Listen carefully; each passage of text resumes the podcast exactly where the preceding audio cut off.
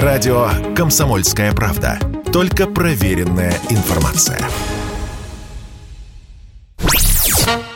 Классика союзного жанра. Классика Союзного жанра. Привет вам, друзья мои! Снова в студии Николай Крупатин. Как сообщили мне друзья, классика союзного жанра мало-помалу превращается в говорящую копилку культурных ценностей. И, признаюсь, мне это даже приятно.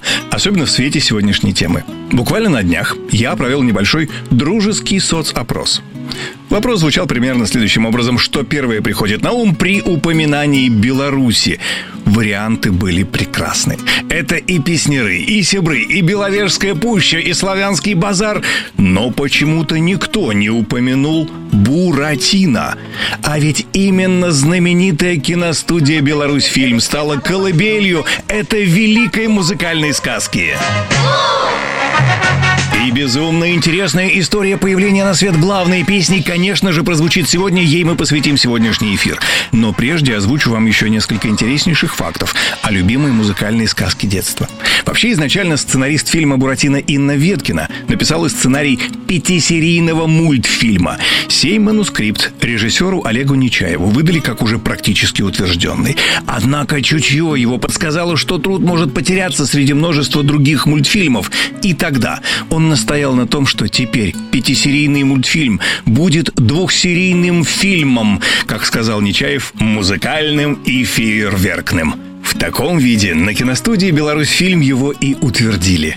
Когда сценарий бывшего мульта свалили на голову композитора Алексея Рыбникова, он даже немного испугался. Как он рассказывал в одном из интервью, я испугался ответственности и перед зрителями, и перед самим собой. Я думал, что если не смогу написать достойные музыки для самой моей любимой сказки, то я брошу заниматься музыкой совсем. Однако сложности посыпались лишь тогда, когда Леониду Нечаеву не утвердили Юлия Кима в качестве поэта-песенника. Тогда Нечаев пригласил Булата Акуджаву, с которым были написаны несколько песен. Но главная песня все равно никак не получалась. И тогда Нечаев пригласил на проект поэта Юрия Энтина.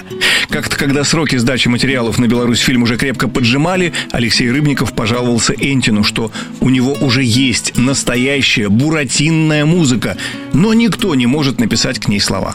Энтин немного опешил, ведь прежде он всегда писал стихи, а уже потом на эти стихи композиторы писали музыку. Однако, взяв себя в руки, он попросил Рыбникова наиграть ему мелодию. Стоило Рыбникову заиграть свой гениальный рефрен, как Энтин буквально закричал на каждый из аккордов то самое, ставшее знаменитым...